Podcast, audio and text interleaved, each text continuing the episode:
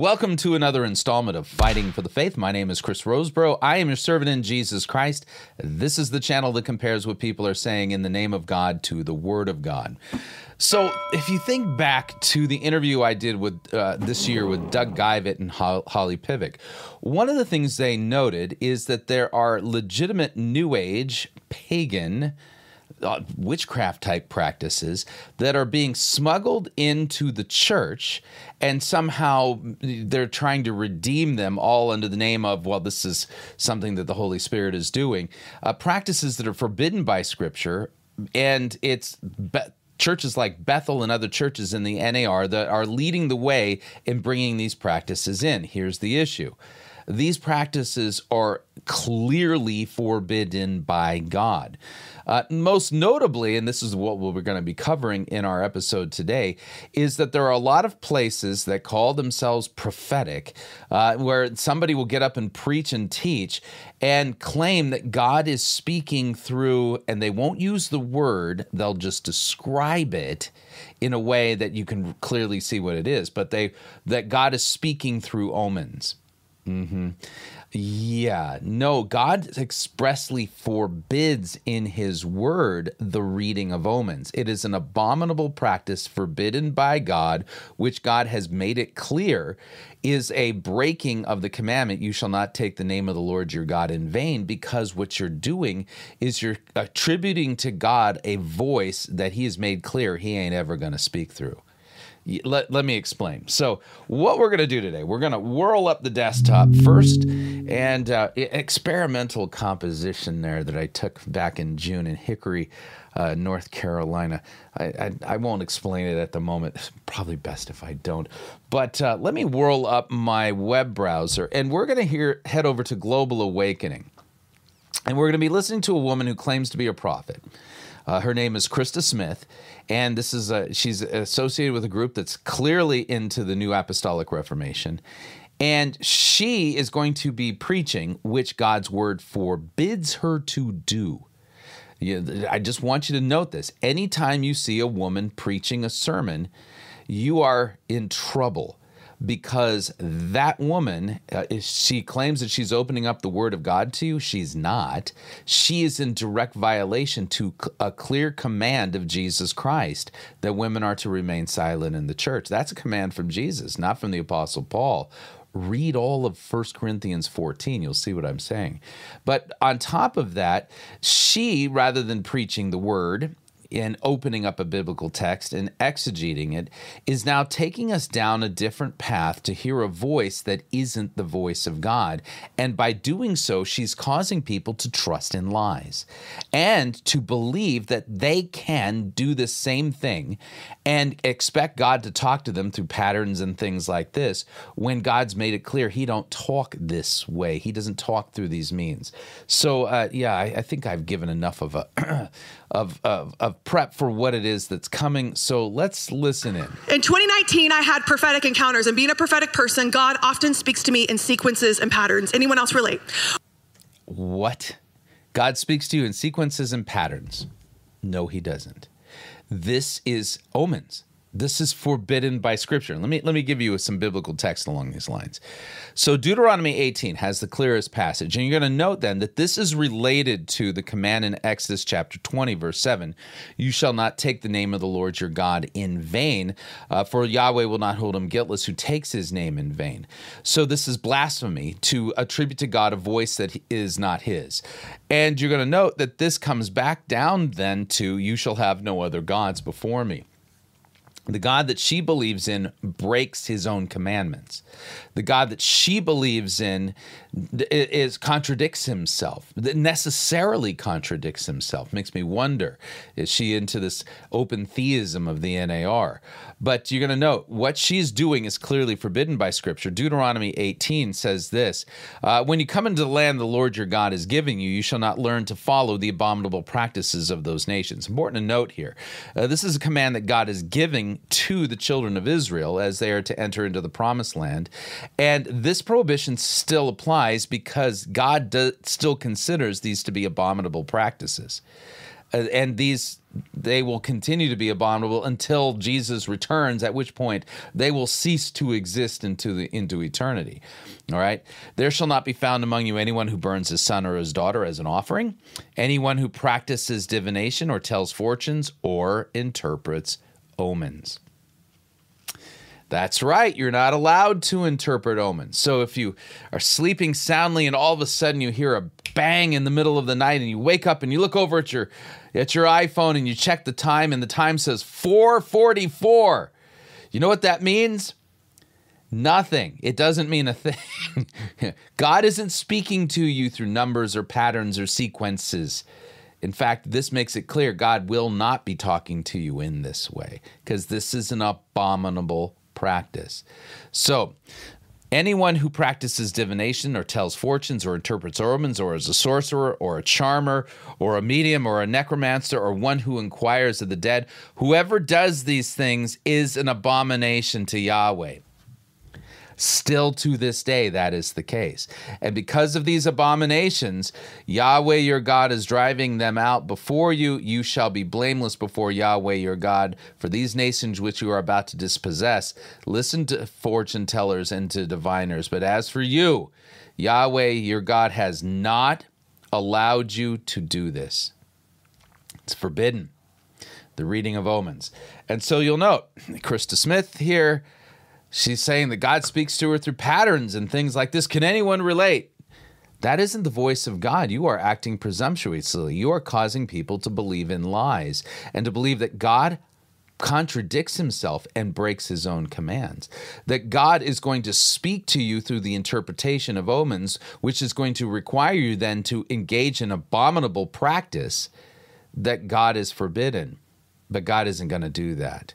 So let me back this up and you'll get the point. In 2019, I had prophetic encounters, and being a prophetic person, God often speaks to me in sequences and patterns. Anyone else relate?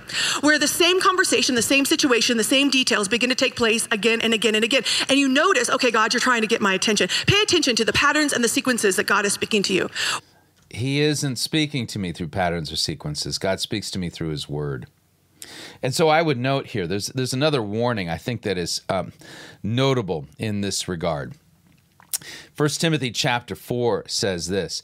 Now the Spirit expressly, this is the Holy Spirit. The Holy Spirit expressly says that in latter times some will depart from the faith by devoting themselves to deceitful spirits and the teachings of demons, through the insincerity of liars whose consciences are seared. That's exactly what's going on here. This woman is devoting herself to a deceitful spirit. She's not hearing the voice of God in these sequences and patterns. It's a different voice altogether. It's not the Holy Spirit.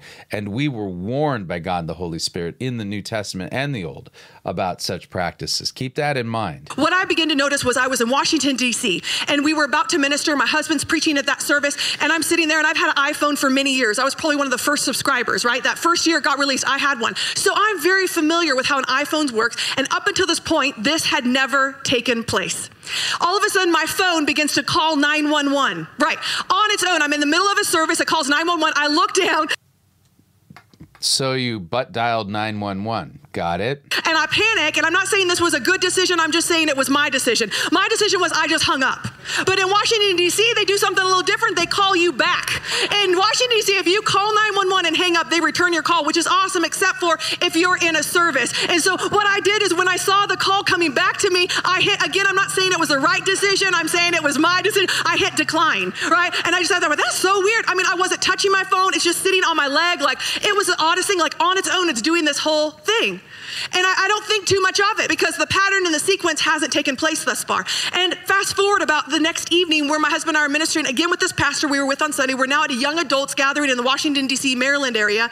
We're walking into the evening service and his phone begins to call 911 on its own. He's just holding it, nothing. Oh no, it's happened twice. That must be God calling. No, it's not. She's reading an omen. That's forbidden by Scripture. This isn't the voice of God. This is not a prophetic encounter. This is just something else. And he's like, oh my gosh, my phone's calling 911. And I'm like, my phone did that yesterday in Sunday morning service. He goes, what did you do? And I go, well, I mean, I hung up. And he goes, I'm hanging up too. So he hung up, and then they called him back. And he goes, What did you do? And I go, I declined it. And he goes, I'm declining. And again, not always the right decision. It was just our decision. And so I thought, That's odd, right? That's, that's kind of bizarre. And then fast forward, and about four days later, I'm at a women's event in Dallas, Texas. I am in the restroom getting ready. I'm about to walk out to preach. I walk out, my phone is on the coffee table. No one's around it. I'm not touching it. It on its own begins to literally sound off an alarm and call 911. I'm like, oh dear Lord. And I run over there. I hit, of course, decline. Like I, I in the call, and I'm, they don't call you back in Dallas, by the way. I, I, I was happy about that. So I hung up and I thought, that's odd. That's kind of bizarre. But I went out and I preached. And then a few days later, my which you are forbidden by scripture to do husband do. and I were back for a, a gathering of a racial reconciliation again in Dallas. And as my husband began to preach the opening service for this racial reconciliation, my phone began to call 911. And the exact same thing happened. I said, Lord, this is four times in about a one week period. We were then back for Christ for the Nations. In- God doesn't do tech support for Apple devices. This is not God the Holy Spirit. This is not God speaking to you.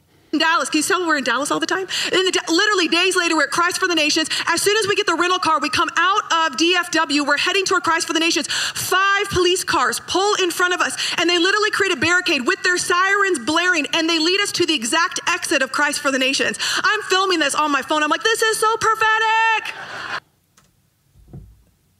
No, it's not. That's not the voice of God. This is the reading of omens.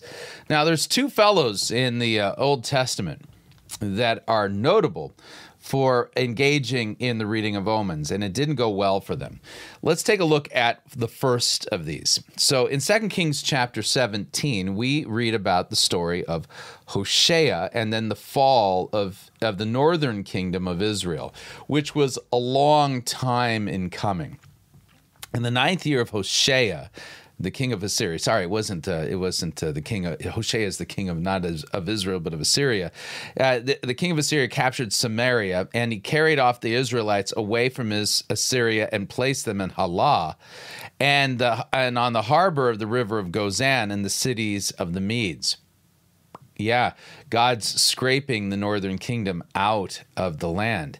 And this occurred because the people of Israel had sinned against Yahweh their God, who had brought them up out of the land of Egypt under the under the hand of Pharaoh, the king of Egypt, and had feared other gods and walked in the customs of the nations whom Yahweh drove out from before the people of Israel, and in the customs uh, that the kings of Israel had practiced.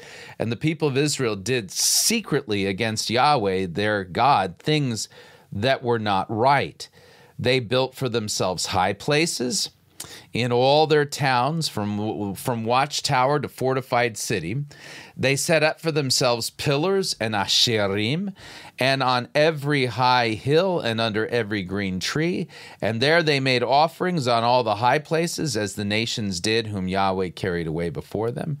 And they did wicked things, provoking Yahweh to anger. And they served idols, of which Yahweh had said to them, You shall not do this. Yet Yahweh warned Israel and Judah by every prophet and every seer, saying, Turn from your evil ways and keep my commandments and statutes in accordance with all. Uh, with all the law that I commanded your fathers, and that I sent to you by my servants the prophets. But they would not listen. So, note, what is God doing here? Turn from your evil ways and keep my commandments. Turn from your evil ways and listen to the Bible. That's what he's saying. And God has commanded people through his prophets.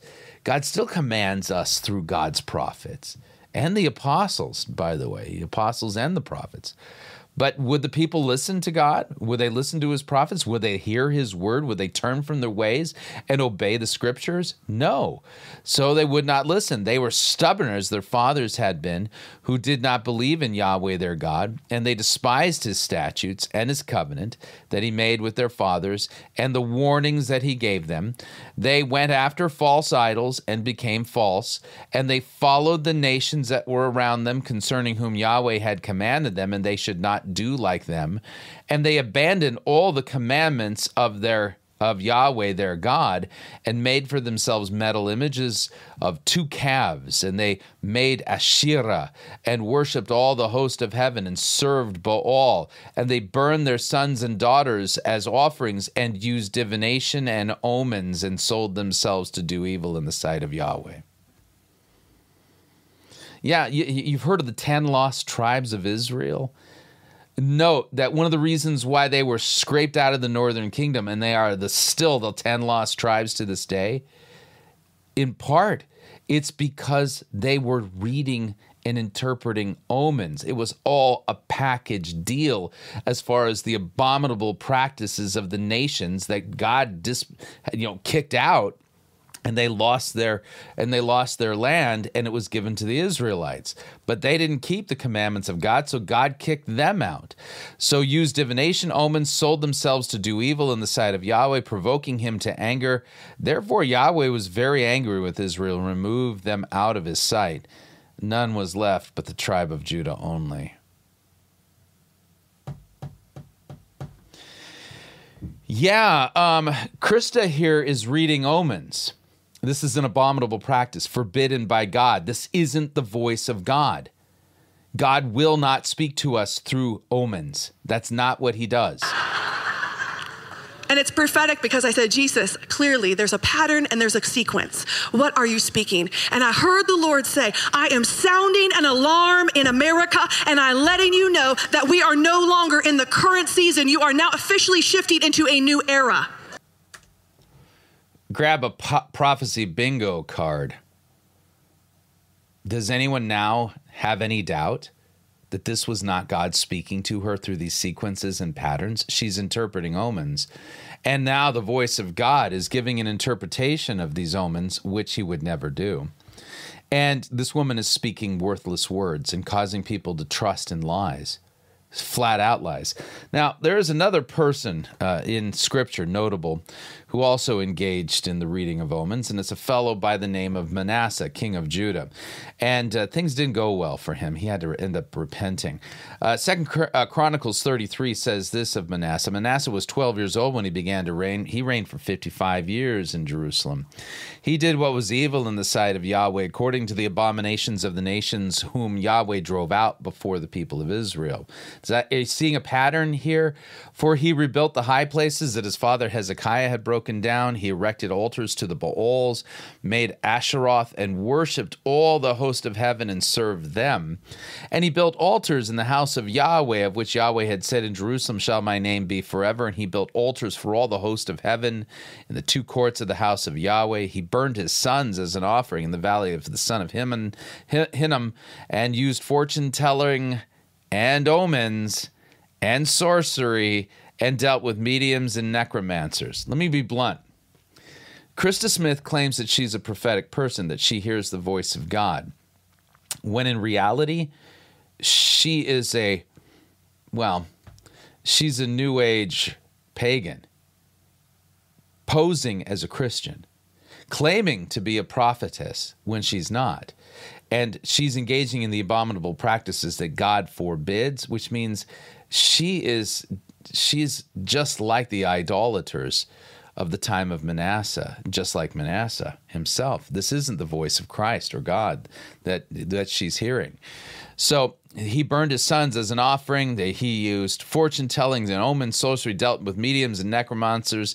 He did much evil in the sight of Yahweh, provoking him to anger. And, he, and the carved image of the idol that he had made, he set in the house of God. He actually put uh, you know this image inside the temple itself, of which God said to David and to Solomon his son, "In this house and in Jerusalem, which I have chosen out of all the tribes of Israel, I will put my name forever, and I will no more remove the foot of Israel from the land." That I appointed for your fathers, if only they will be careful to do all that I have commanded them and all the law and the statutes and the rules given through Moses. God expects his people to hear his words in the scriptures. And they had abandoned the scriptures altogether. They weren't reading their Bibles at all.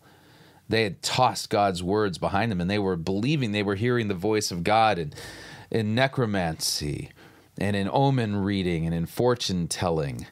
these are abominable practices. They cannot be redeemed. God's people cannot engage in them. They are forbidden. This, these, are, these voices are not the voice of God, these are the voices of demons right? So Manasseh led Judah and the inhabitants of Jerusalem astray to do more evil than the nations whom Yahweh destroyed before the people of Israel.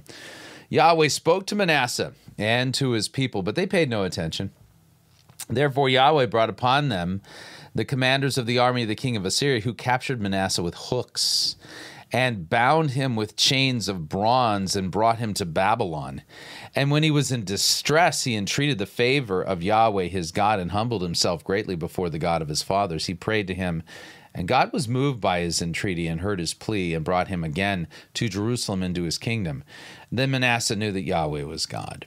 Afterwards, he built an outer wall for the city of David west of Gihon in the valley, and for the entrance into the fish gate, and carried it, it, it, carried it around Ophel and raised it to a very great height. He also put commanders of the army in all the, the fortified cities in Judah. He took away the foreign gods and the idol from the house of Yahweh and all the altars that he had built on the mountain of the house of Yahweh in Jerusalem, and he threw them outside of the city.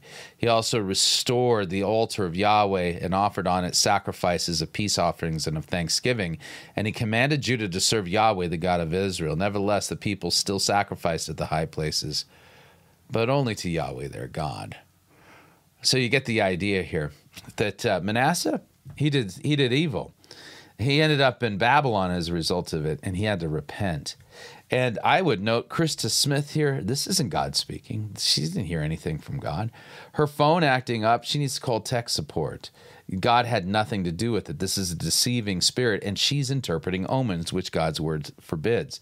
So listen again to what because she says. Because I said, Jesus, clearly there's a pattern and there's a sequence. What are you speaking? And I heard the Lord say, I am sounding an alarm in America, and I let God isn't saying any of these words, lady. You are blaspheming God. You are breaking the commandment that says you shall not take the name of the Lord your God in vain. And you know that we are no longer in the current season. You are now officially shifting into a new era. You're in a new era. And he says, What you have done in the past season is not for the, for, in, for the upcoming season. He's totally non-lucid words. This is just word salad that means absolutely nothing. And everyone's going, "Woo! Way to go! Oh, what a great word!" It doesn't mean anything, and she's breaking so many commandments in front of you. In fact, the people there at Global Awakening, they clearly don't know their Bibles. If they knew their Bibles, they wouldn't be listening to her preaching. And number two, they would recognize that she starts the sermon off with the reading of omens.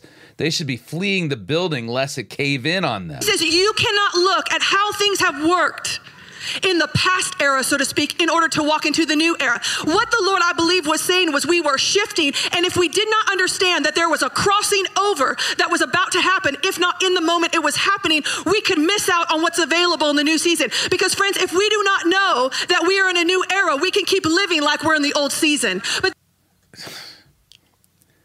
absolutely ridiculous just complete nonsense and totally vapid and empty words.